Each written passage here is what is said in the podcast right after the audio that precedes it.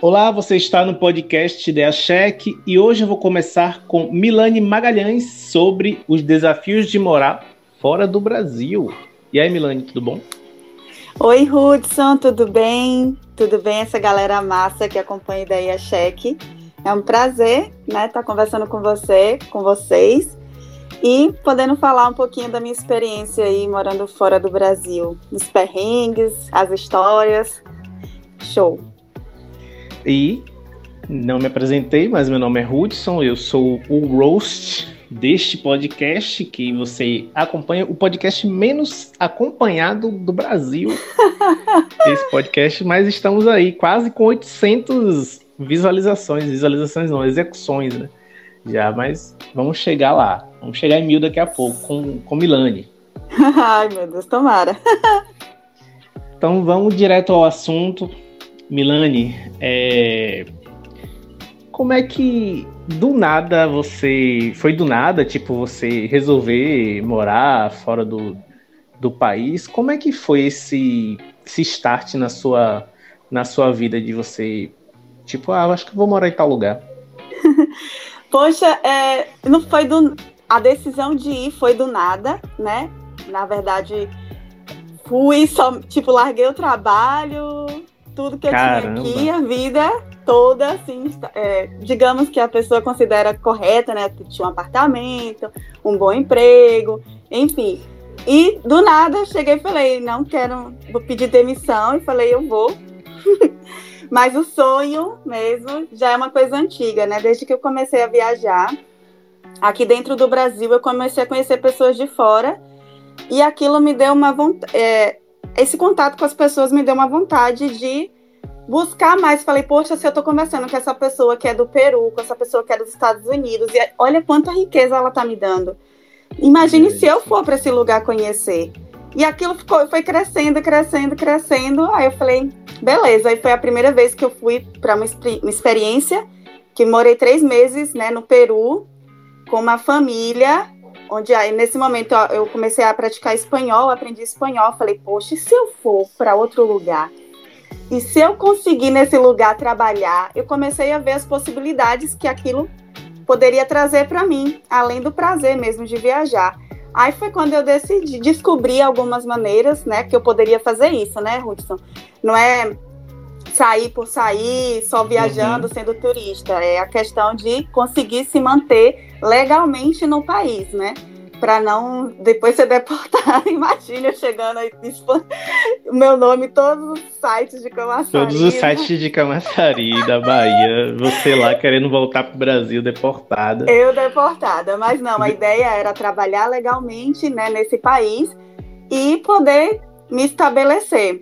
E aí foi, foi isso que eu procurei, caminhos de fazer isso, né? De poder trabalhar legalmente, de que maneira poderia ser. E acabou me levando para essa primeira experiência fica que foi... Aí, fica aí a primeira dica para quem está ouvindo e pensa e de repente se aventurar. É plane, planejar isso, esse primeiro passo, né? Uhum. Que é como se manter nesse lugar. Sim. E quando você planejou isso, como é que foi exatamente? Você planejou... É, como? Como você chegou até essas conclusões? Então, aí quando eu vi as possibilidades que eu tinha, né, de, de eu, quais países eu poderia conseguir chegar e trabalhar, porque a gente vê, Hudson, uhum. muito na internet, no Facebook, o amigo que foi, não sei o quê, mas se você pergunta, tem gente que fala, só vem, vem de turista e aqui você trabalha, não sei o quê, só que isso é um risco muito grande, né? Que você corre justamente por, por você trabalhar ilegal. Você vai de turista, não é seu status para trabalhar. Então, eu Entendi. tinha que procurar alternativas que se encaixassem no meu perfil, em países que eu conseguisse trabalhar. E que você fosse foi, legal, Você né? teve um plano legal, então. Você foi dentro Isso. da legalidade, né? Sim, dentro da legalidade. Aí, o que foi? Eu descobri que a Nova Zelândia, ela oferece, né, um visto para brasileiro, né, que se chama Work Holiday Visa, que é visto de férias e trabalho. Né, um visto uhum. que ele tem duração de um ano e três meses. Você já você consegue esse visto, você consegue ir, já sair do Brasil com status legal de um cidadão neozelandês, no caso, Nossa, por um ano, por um ano. Então você já sai sabendo que você vai chegar lá, você vai ter conta no banco, você vai poder procurar trabalho, você vai trabalhar onde você quiser, com o que você quiser. você é um cidadão do, daquele país por um, por, pelo período do seu visto, né? E foi isso que acabou acontecendo comigo. Só que a grande questão é que só são, para vocês terem ideia, trezentos vistos para os brasileiros. Nossa, velho, você tirou sorte, nossa, sorte grande, eu... tipo ganhando a loteria. Foi uma, é uma loteria, porque estima-se que em média de sessenta a cem mil brasileiros tentam, né? Porque esse visto ele acontece especificamente um dia, num ano, a, é, dezoito horas. Né? Ele acontece em agosto, em um dia específico, em uma hora específica, é só, basta preencher um formulário. Quem preenche o formulário mais rápido consegue. Meu Deus, e aí tem gente caralho. que consegue fazer... É, e eu consegui em quinze minutos, é foi, uma fui uma mesmo. das trezentas, consegui. E aí pronto, aí foi tudo, né? E o que acontece é Dudu, que é meu namorado, que também tem essa pegada viajante e tal, ele já tava lá, Sim. ele já tava com esse visto, e aí eu fui depois, na verdade eu apliquei pro visto lá, eu fui de turista, tava com ele, então, no meu caso foi um pouco diferente, porque eu tinha esse planejamento, ele tava lá, ele já recebia, e aí eu fui de turista, né, eu fiquei no país de turista, até esperando essa data específica que eu comentei uhum. com vocês. Entendi. Aí você aproveitou, já, já emendou. Já emendei. Se não desse certo, ia ter que voltar, né? Porque eu não okay. podia ficar muito ou tempo fica, lá. Ou ficar ilegal e parecer num... No, nos noticiários da vida. Da vida. E aí, só para né, já aproveitar e dar essa dica para as pessoas, para os jovens, porque o que acontece? O limite desse visto é até trinta anos. Se você tem trinta anos, onze meses e vinte e nove dias, você pode aplicar esse visto, né? Ele é de graça, tá fechado por enquanto por causa da pandemia, mas é um visto que ele é real, ele existe, é uma possibilidade de quem quer morar fora. Porque o que acontece, uma vez que você chega nesse país e você mora lá, você pode conseguir o que a gente chama de sponsor, que é um patrocinador. É uma empresa que gostou do seu trabalho e fala, ai Milane, você quer ficar aqui? A gente vai prolongar a sua estadia por três anos, renova por mais três anos, quando você vê, você está aplicando para residência e você está morando nesse país. Então é uma grande oportunidade, entendeu, Rudi? O que não... você, quando você foi para lá, no caso, você já tinha um lugar já para ficar, já estava já, o seu namorado já estava lá, então você já estava com isso já engatilhado, esse, esse local para você morar? Isso, a gente já tinha, né, o lugar, ele já tinha é, esquematizado esse lugar, porque ele, já, ele tinha chegado, com três meses eu cheguei. E aí a gente, é uma vida de imigrante, é, é aquele esquema que a gente, a gente normalmente compartilha casa com as pessoas que já são de lá, né, Rudi? Porque alugar uma casa fora do Brasil, só quando você tem realmente já residência, para você ter uma uhum. responsabilidade, porque é muita responsabilidade. E né? quem, é Muito essa galera, quem é essa galera que adota, digamos assim, você que te adotou lá, pessoas de outros países, quem, quem é essa galera, por que essa galera faz isso? É uma cultura é... deles? Como é que funciona isso? Just, é, o que acontece, é, os países, normalmente esses países que recebem muito imigrante, que é o caso da Nova Zelândia, Austrália, Canadá, são países que hoje, né, até hoje, ele, ele tem um, um, uma questão de imigração muito grande, né?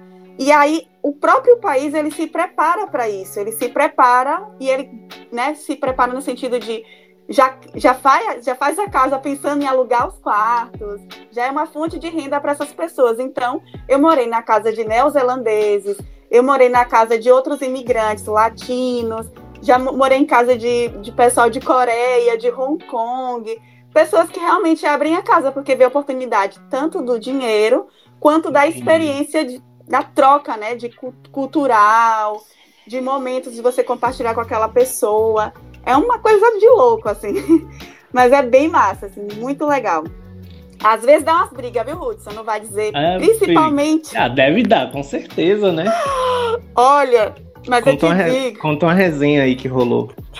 Eu te digo que, pra mim, é, morar com o brasileiro ainda é pior do que morar com a galera de fora, viu? Nossa, tinha um... um vou contar um, três casos, de, de estilos diferentes. O neozelandês, ele é muito reservado, mas tem uns, por questão de educação, É diferente a educação, a cultura do país. Por exemplo, o neozelandês, ele arrota e peida na sua frente como se nada estivesse acontecendo. Esse é o reservados.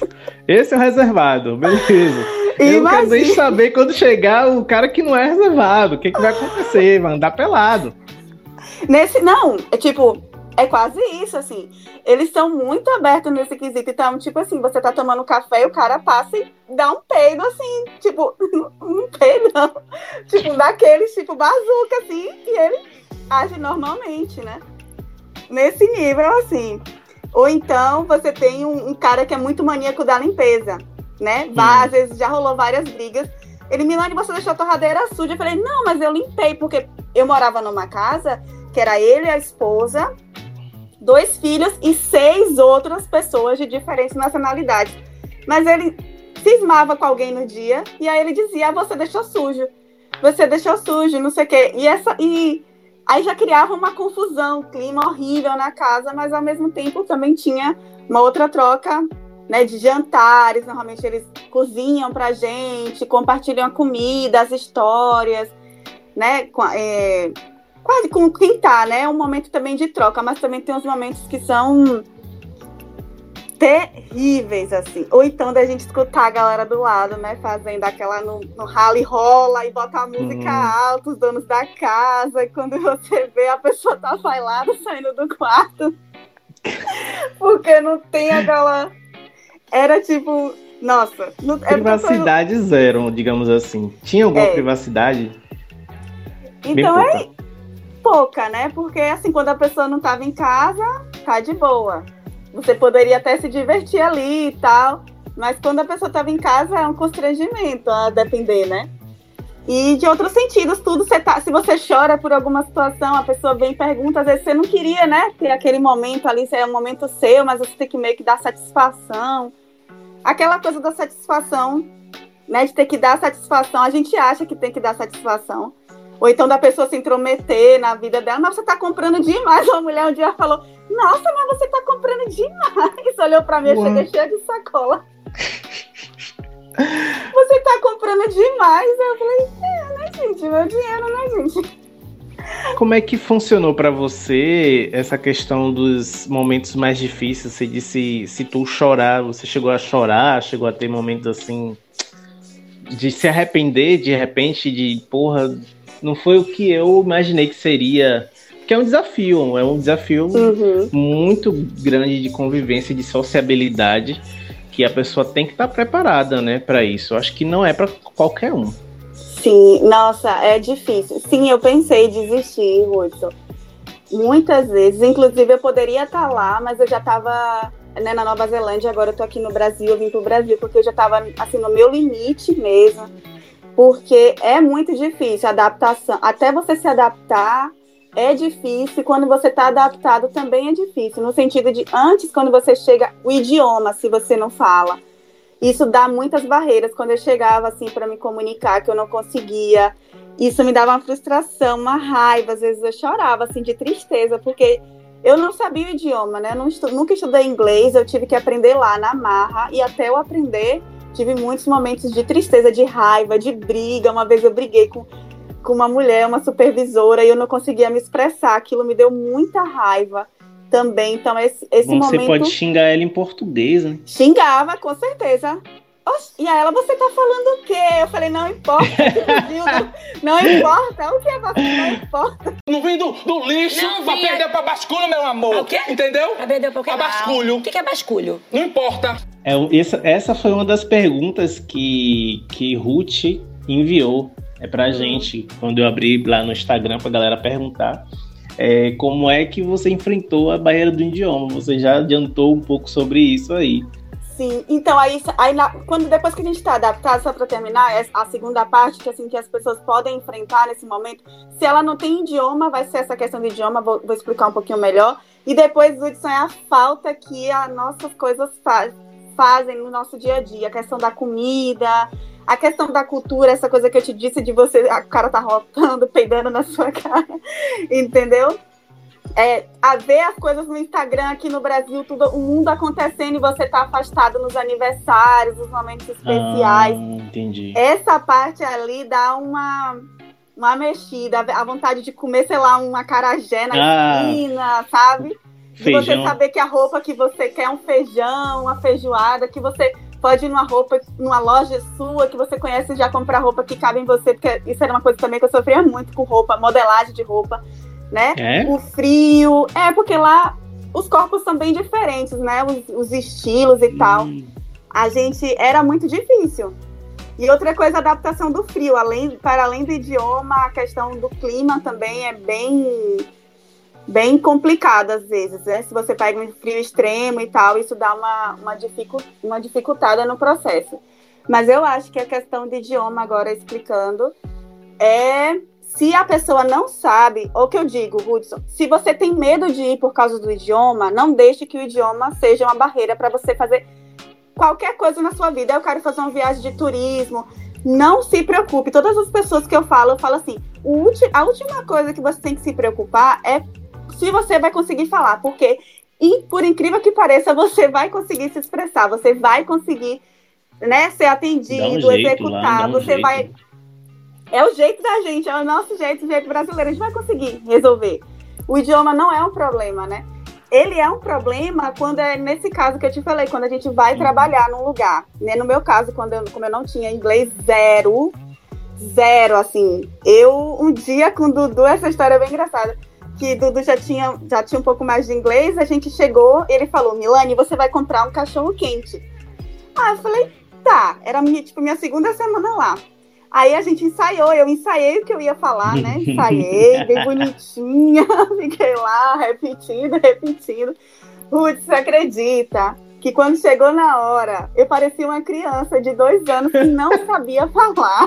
Caramba, cara. Eu cheguei para as duas pessoas que estavam vendendo cachorro-quente, eu entreguei a moeda na mão dela e saí, sem dizer uma palavra. Aí ela olhou, mas eu vou... Aí a mulher começou a falar... É, volte, seu cachorro quente. Aí eu, hum, eu tava tão nervosa, eu não escutava nada. Aí eu, meu Deus, como assim, eu, gente?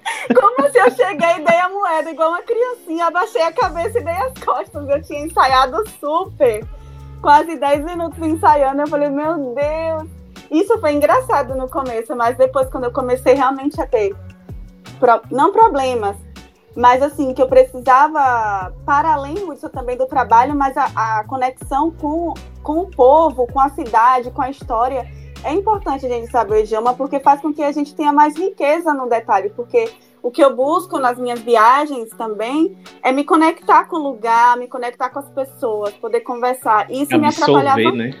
Absorver o máximo possível também. E aí isso atrapalhava muito, mas aí, aí a gente tem uma técnica que eu vou dizer para vocês, assim, quando a gente chega e não sabe falar inglês, que alguém pergunta ou fala alguma coisa com você, você fala yes, aí a pessoa olha para você com uma cara tipo, nossa, então não era yes, não era no, no, aí a pessoa, ah, ok, essa é a técnica que a gente usa brasileiro quando chega fora que não sabe o yes ou no. Se você fala yes, a pessoa faz uma careta, então você fala, ah, não era yes, era no, então você vai pro no. E aí vai desenrolando a história. Mas no final, acabou que eu consegui, né, com muito esforço, estudando, lendo e convivendo mesmo. No dia a dia a gente vai aprendendo. É, é incrível, é incrível como realmente as coisas acontecem. É uma barreira, mas se você se dedicar e com o tempo isso vai, vai ser tão natural quanto falar português, assim. É incrível. Entendi. Como funciona. Então eu digo que isso não pode ser um medo, né, para as pessoas. Eu, eu digo assim, se esforça, vai dar certo, só vai, porque vai, vai, a gente sempre vai dar um jeitinho de aprender e de fazer as coisas acontecerem. Agora vamos virar um pouco a chave e falar das coisas boas. É, você conheceu muitos lugares muito bonitos lá, belíssimos e tal. Como é que conta pra gente assim? Como é que foi sua experiência assim? De visitar esses locais lá na Nova Zelândia, que eu acompanhei pelo Instagram. Você foi lá no lugar lá onde foi filmado o Senhor dos Anéis. Eu fiquei, caralho, que foda. Uhum. Então, a parte boa, né, um dos bons momentos é realmente poder conhecer o lugar. poder viajar. E lá a Nova Zelândia, ela proporciona muitos lugares, Hudson, que essa questão de imigração, onde lugares que precisam de, de pessoas para trabalhar e tal, esses lugares normalmente têm uma qualidade de vida, né, alta, as pessoas têm... Os lugares são todos acessíveis, então faz com que as coisas sejam mais fáceis. E a gente, podendo trabalhar legalmente, né, que eu, eu, eu falo, a gente pode, tem a possibilidade de poder fazer qualquer coisa, né? A gente tem a graninha que possibilita a gente poder viajar. E aí eu tive essa chance na Nova Zelândia, é um país que a gente consegue... Em sete horas a gente vai no país do norte ao sul, direto, se fosse caso. É um país muito fácil para viajar e tal, para conhecer. Tudo de graça, Hudson, lá não, não tem só, uma atração. As, exceto essa que você falou, que é a casinha dos, hob, dos hobbits, lá do filme Senhor dos Anéis, que paga, que ainda é locação do filme, então, né, tem essa coisa. Mas tudo na Nova Zelândia era de graça. Então, a gente comprava um carro, né, lá é muito rápido, muito fácil. Duas semanas de trabalho você consegue comprar um carro. E aí, botava as malas no carro, nos dias de folga, nas férias, e ia curtir, assim, praia, e lá é bem diversificado. Lá tem praia, tem montanha com neve, tem montanha sem neve, e é isso, né? Morar fora a gente possibilita a gente também ter, é, visitar lugares que nunca imaginaria conhecer, que foi o caso, por exemplo, é, os cenários do Senhor dos Anéis, né? Lá é também tem cenário da batalha. Como é que é lá, assim, esse, o, o, a casinha dos hobbits? Como é que, conta aí pra gente como é que... Nossa, é uma... Pra quem é fã, não tem como não se emocionar, viu, Hudson? A gente, lá tem dois tipos de tour. Tem um tour que você vai e só conhece o cenário, mas tem um outro tour que você pode comer na vila, né? Você tem ou jantar ou almoço. E a gente fez esse para ter experiência completa. E é uma coisa de louco, porque a gente come a comida que eles fizeram no filme, Porra, pro filme. Massa. Eles, a bebida, os copos. A gente toma aquela cerveja dos hobbits, que é bem famosa, porque... Uhum. É, você já assistiu, você é fã, né? Aí, Senhor dos Anéis. Pronto. A gente toma aquela cerveja de brinde também. E aí depois a gente vai pro cenário. E aí, assim, a gente faz o tour... refaz as cenas, a gente, nós somos os atores de algumas cenas, a gente é, faz a cena lá, a mulher dá as falas pra gente, pra gente meio que reviver. Legal. E um lugar apaixonante. Eu chorei, eu chorei, não vou mentir, quando eu cheguei assim, eu chorei demais, porque eu falava, nossa, é, e é uma energia incrível, é uma energia como se você realmente pertencesse àquela Terra-média lá, aquela... é sensacional. E aí depois você tem, pode tirar foto e tal, entrar nas casinhas, ver tudo bem pequenininho. E é tudo muito igual, até fumaça sai da chaminé, assim, lá. Massa. Eles exploraram bem, então, a, é, turisticamente, o potencial que, as, que, a, que a franquia teve, né? Apesar de já ter um tempinho, mas ainda mora no coração das pessoas até hoje. Isso, agora, sim. Milane, vamos voltar à questão da organização das coisas. Uma pergunta uhum. de Camila. Camila São José, jornalista ah, também, daqui da cidade de Camaçari. Ela perguntou sobre como é que se organiza financeiramente para esse rolê aí. Então, nossa, aí vai depender muito do que é, do que, de qual objetivo, né, Ruth? Como eu falei para você, eu tinha essa, essa possibilidade desse visto, que vai até trinta anos. E esse visto não só tem para Nova Zelândia, ele também tem para a Alemanha e para a França. Então, brasileiros, né, jovens de dezoito a trinta anos, podem morar nesses países legalmente. França, Alemanha e Nova Zelândia, por um ano, podendo trabalhar e ser um cidadão daquele lugar. Então, é, isso vale para quem tem até trinta anos. Para uma pessoa que tem até trinta anos, eu diria, faz... faz participa de algum desses vistos, né? E faz grana, né? Se preocupa em fazer grana. E daí você consegue ampliar muitas outras possibilidades. Eu vou contar como que eu fiz mais ou menos. Mas, por exemplo, se uma pessoa ela quer sair, quem tem mais de trinta, ou se não conseguir fazer, por exemplo, essa, essa questão legal, o correto, Rudi, é você comprar um, um pacote de curso nesse, no país que você tem interesse, hum. né? Vai ser, é um planejamento um pouco caro, mas é possível, né? É possível você fazer isso. Então, uma recomendação, por exemplo, a Irlanda, ela vende um curso de oito meses. Você vai para a Irlanda, faz sua grana em euro, E, de, e daí você já passa um ano na Irlanda, trabalhando tudo legalmente, fazendo sua grana, e depois compra com o seu euro, com o dinheiro que você fez aí, compra, sei lá, na Austrália. E aí a mesma coisa. Você passa um ano, mas para quem quer se estabelecer, a minha dica é, vai assim, com possibilidade de trabalhar, e procura empresas, né, e diz que quer morar no país. As empresas são super receptivas, existem muito... Rudi, lá na Nova Zelândia, se você chegar hoje com visto de trabalho, você consegue trabalhar na mesma hora. Lá Nossa. Tem muito emprego. Canadá tem muito emprego. Austrália tem muito emprego. Nossa, a Europa tem muito emprego. É porque essa informação não chega para as pessoas e também todo mundo quer fazer tudo ilegal, não dá certo, né? Mas é possível fazer, ir para esses países e conseguir ficar legalmente. Esses países, normalmente, eles têm listas de profissionais em demanda. Tem gente que, a depender da empresa, você aplica aqui mesmo do Brasil e a empresa te convida para uma entrevista online. E já foi, você já sai daqui com toda a sua família direto com visto. Mas muita gente não sabe que isso existe. Então, a minha, a, o que eu sugiro, a questão financeira, é assim, eu quero sair, para onde eu vou, como eu vou, quanto tempo eu quero ficar. Essas perguntas são cruciais para a gente definir qual vai ser o orçamento para fazer isso, entende? Mas assim, existe a possibilidade, é real a possibilidade da gente morar fora do Brasil, conseguir residência em outros países. Conheço muita Sim. gente que conseguiu, e é possível de qualquer pessoa conseguir. Se outros conseguiram, né? Por que, que mais gente também não pode? Sobre, sobre trabalho, onde é que você trabalhou lá, exatamente? Nossa, eu trabalhei com tudo, menos de jornalista. Eu trabalhei com escritório. É isso que eu te perguntei. Você falou, não, que as empresas são super sobre trabalho. Nossa, então se eu chegar lá com minha câmera, de repente eu vou conseguir. Pode ser. É alguma coisa. Não, que é...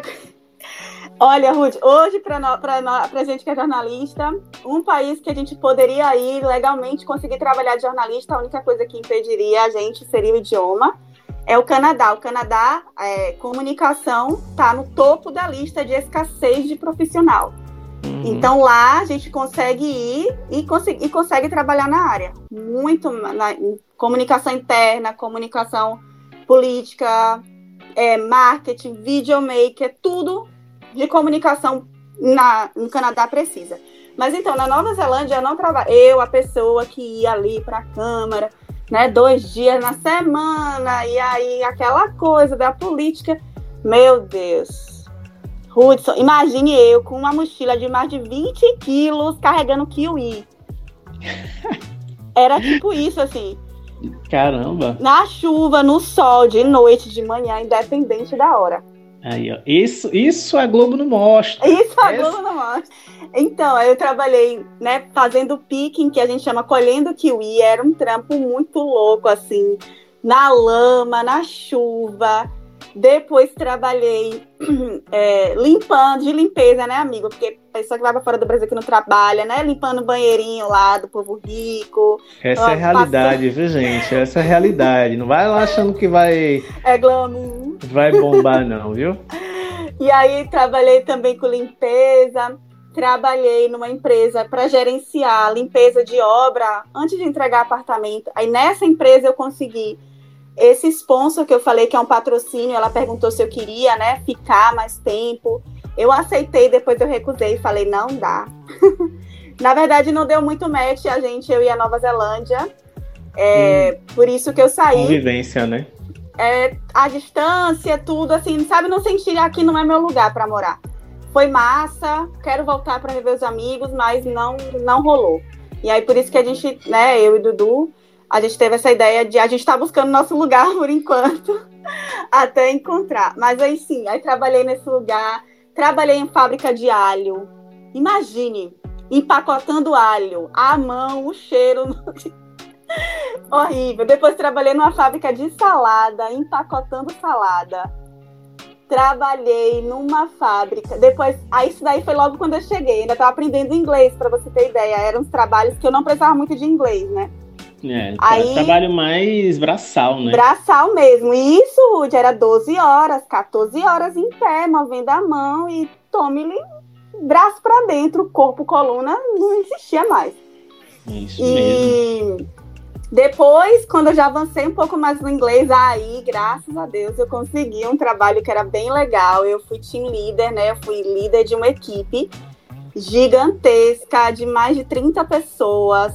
E aí eu tinha que falar inglês, me comunicar em inglês com o gerente numa empresa que é uma multinacional lá da Nova Zelândia, importadora de kiwi. Eu tomava conta dessas pessoas, né? Eu gerenciava ali o setor de produção. Tipo, era um trabalho de engenheiro de produção aqui no Brasil e eu tava um trabalho, lá. Um trabalho melhor, né? Um trabalho Sim. um pouco melhor. Aí eu não, preci... não me cansava muito. Eu era em pé, porque eu tinha que caminhar, né? Ver, organizar as coisas, mas depois foi super, super de boa. Aí quando eu saí desse trabalho, eu encontrei também um outro trabalho que foi bem legal numa fábrica que também é uma multinacional, que exporta para, inclusive aqui para o Brasil, uma fábrica de plástico. E aí também foi um trabalho que eu também já tinha um pouco, meu inglês já era melhor, então eu já tinha um pouco de, um, não era tanto esforço, né? E aí meio que, aí acabou. Aí na questão de jornalista não, não tinha como trabalhar, porque lá não é uma profissão que está de, em demanda, né? Como eu falei para você. E também aí me exigiria, né?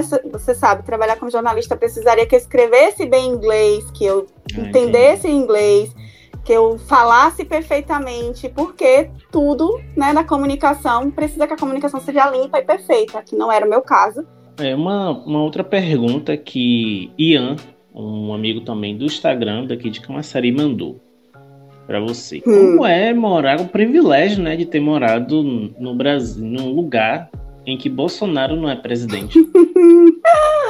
Ai, essa é a única coisa que me faz sentir saudade, é essa, sinceramente, sabia? Essa daí, ai, foi, é uma experiência, eu acho que esse daí foi um dos ganhos para mim, que gosto de política, que gosto de entender a gestão. Era uma coisa que eu fiquei, foi uma coisa que eu fiquei fascinada, Hudson. É, a questão de viver em um país que a gente não sabe, que a gente não vai sofrer, que a gente não vai passar perrengue, que tem uma gestora que é que você uma confia, mãe. Né? Você confia no, no, no... Tipo assim, você acorda, porra, eu, hoje eu não vou passar raiva. Sim. Porque o presidente é um imbecil. Nesse sentido, nossa, eu acordava e eu falava, não... Na época da pandemia, na Nova Zelândia foi conhecida um país exemplo na gestão da pandemia. Foi. E aí eu acordava de manhã, todo dia a, ministra, a primeira-ministra, ela ia para a T V conversar com a gente, ela tipo, era uma mãe mesmo, ela ia, sentava e, e conversava, olha, hoje tá assim, mas a gente tinha tanta confiança e tudo que ela falava foi muito certo, porque também as pessoas é, obedeciam, né? Mas assim, em três meses a gente fica, três semanas a gente teve de lockdown e tchau, não mais, e ela dizia... E todo mundo deve ter obedecido tudo, né? Sim, e aí você vê uma mulher que, nossa, ela luta, né, lá, essa questão do... A gente tá bem em pauta aqui em Camaçari, a questão da pobreza menstrual. Lá já é lei, assim, as escolas, elas têm que preparar kits para todas as alunas, né? Lá teve referendo da cannabis, referendo sobre é, a seja, morte assistida. Você teve o privilégio de viver em um país onde a democracia e as coisas... E já avançam, e Sim. aí você teve que voltar pra cá. E foi um choque, você não um tem choque ideia. Choque de realidade. Porque uma coisa, tipo, eu tava acompanhando, sentia raiva de longe, eu tava preocupada com tudo, com todo mundo. E outra coisa, a gente viver, viver esse caos, né? É, é desesperador, Hudson. Eu abro, as, eu leio as notícias e me dá angústia, e eu falo, nossa, como seria bom se as pessoas pudessem experimentar aquilo que eu vivi e saber que existe uma possibilidade, que a gente também, não sei, a gente precisa pensar nisso e ver que existe, que funciona, se bem que esse eleitorado aí, né, o, o gado é tão cabeça fechada, meu Deus, que nem sei se com um choque de realidade desse eles seriam conscientes da, das coisas. Mas assim, era realmente, era, não tinha com o que se preocupar, sabe, Hudson? Da política, segurança, saúde, nada, assim. Era, é um mundo ideal. Privilégio. Foi um privilégio. É um privilégio mesmo. Eu falo isso, eu fui privilegiada de viver isso. Agora, Milane, me conte aí. E agora, qual o próximo passo da nossa intrépida viajante? Eita, eu falei. Vai pra onde? Vai pra onde agora? Como é que tá o planejamento? Por que escolheu ir pra esse lugar? É isso. Então, eu falei lá no meu Instagram que eu ia contar pra vocês onde a gente vai. É, a gente tinha um planejamento. Então, Ruth, como eu falei, né, do meu planejamento, não deu match muito com a Nova Zelândia. Eu falei, então tem, temos que buscar uma alternativa. E outra coisa que eu sei que, é, que eu preciso é melhorar o inglês. E eu falei, ah, beleza, então o que é que eu posso fazer? Vou juntar, melhorar o inglês e a possibilidade de viajar. Aí eu falei, ah, beleza, vamos pra Europa. Então a gente tinha decidido, né, ir pra Europa, passar um ano lá. E aprender inglês, aprimorar, como eu falei, para poder eu buscar um trabalho, essas ofertas, esses trabalhos que tanto tem por aí, mas para eu estar mais capacitada para aceitar esse tipo de trabalho que não exige tanto do meu corpo, né? E aí, planejamos tudo para ir para Irlanda, vimos para o Brasil de férias, a ideia era voltar em março. Uhum. E fronteiras fechadas, né? A Irlanda não está recebendo ninguém, nenhum lugar está recebendo ninguém, porque brasileiro não tem vacina. Se a gente já tivesse todo mundo vacinado, estava perfeito, mas enfim. Imagino. Então, o planejamento foi juntar dinheiro e vamos comprar um curso que possibilite a gente trabalhar, não só estudar, mas trabalhar, porque a gente usa um pouco do dinheiro para investir e comprar o curso, e a gente trabalhando, a gente se mantém, né, com a grana que a gente está fazendo ali, e não gasta também o que a gente juntou, porque dá para juntar muita grana, Rudi, assim, dá para juntar muita grana mesmo. E aí a gente teve essa ideia, acabou que fechou a fronteira, ficamos sem muita opção. E aí agora a gente vai tentar fazer um caminho para voltar para a Europa, para chegar na Europa, né? Para poder ver se a gente consegue botar esse plano para andar. Só que hoje o Brasil, a gente não pode sair do Brasil e ir direto para a é, Europa. No momento você tá, vai conseguir ir para algum canto? Lascada, tô lascada. É. É, eu tenho que tomar vacina, né? Se eu tivesse vacina eu poderia ir. A partir do dia seis de junho já vai estar aberto lá, mas como eu ainda não vacinei, é. É, eu preciso ir para um, tentar encontrar esse caminho para tomar a vacina, e eu preciso sair do Brasil. Então o que a gente vai fazer primeiro, a gente vai sair do Brasil, né? Vai para um desses países que hoje o Brasil pode, pode entrar. Daí a gente vai tentar tomar essa vacina em algum dos países que estão com o turismo da vacina funcionando. Entendi. De lá, da e daí, daí a gente ir para a Europa. Para a Europa. Entendi. Aham. Uhum. E aí é um, vai ser uma aventura, viu, amigo? Um caminho longo. Primeiro viajar com Covid. É muito investimento, muito do, mais do que a gente tinha, tinha pensado.